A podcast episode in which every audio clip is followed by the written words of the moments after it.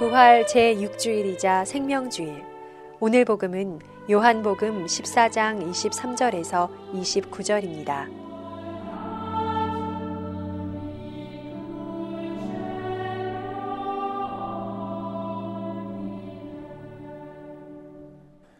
요한이 전한 거룩한 복음입니다.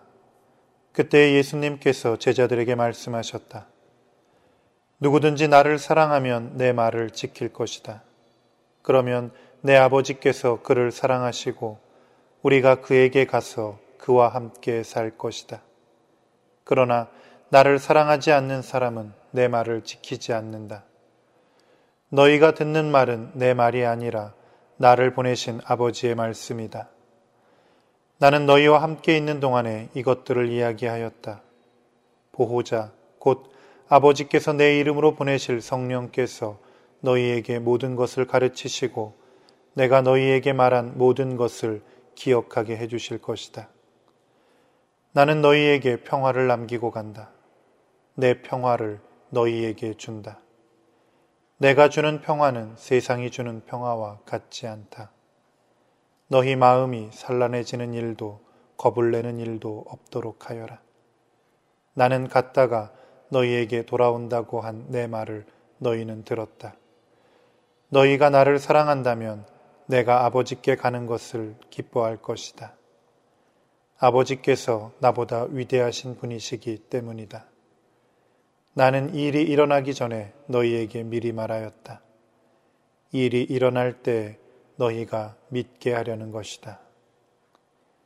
주님의 말씀입니다.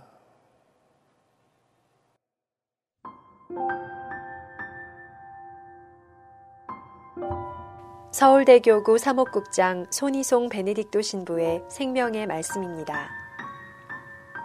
천주교에 입교하게 된 동기가 무엇이냐는 질문에 마음의 평화를 얻기 위해서라고 대답하는 신자들이 많습니다.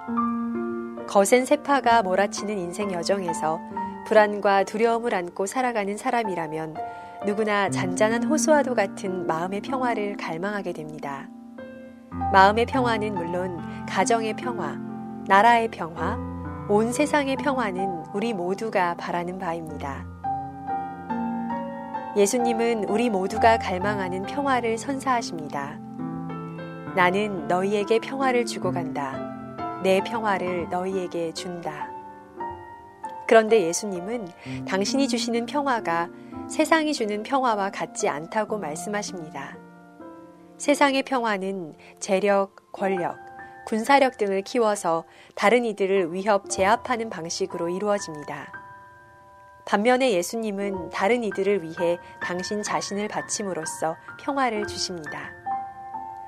그분이 주시는 평화는 사랑과 헌신을 바탕으로 합니다.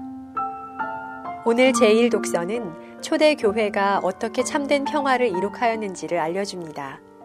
초대교회는 유다인 출신 그리스도교 신자들로 시작되었지만 왕성한 선교활동 덕분에 많은 이방인들이 교회로 들어오게 됩니다. 이는 교회에 큰 기쁨을 안겨주었지만 동시에 어려운 문제도 가져왔습니다. 그것은 유다인들이 소중히 여기면서 준수해왔던 모세율법을 둘러싼 갈등이었습니다. 그리스도를 믿고 그분과 하나 되는 세례를 받은 사람은 누구나 그리스도를 옷 입듯이 입었고 그래서 유다인이든 이방인이든 아무런 차별 없이 구원의 상속자가 됩니다. 그런데 일부 유다인 출신 신자들은 구원을 받기 위해서는 모세 율법도 지켜야 한다고 주장합니다. 그들 중에 몇몇이 안티오키아 교회에 와서 모세의 관습에 따라 할례를 받아야 구원을 받을 수 있다고 선동하여 무리를 빚습니다.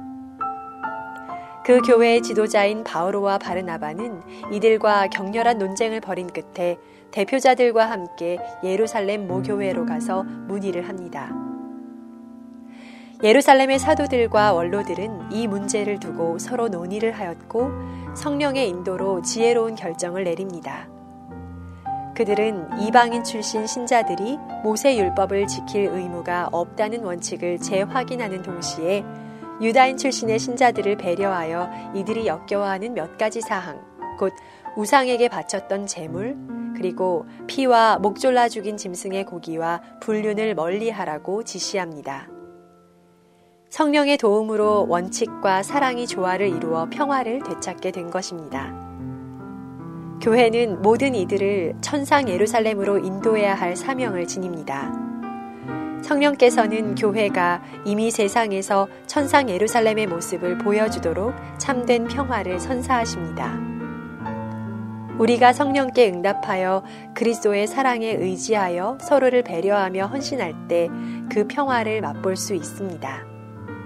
하지만 우리의 이기심과 완고함 때문에 참된 평화가 자리를 잡지 못할 때가 많습니다. 그렇기 때문에 자주 우리 자신을 살펴보면서 주님께 간청해야 합니다. 주님, 평화를, 평화를 주소서.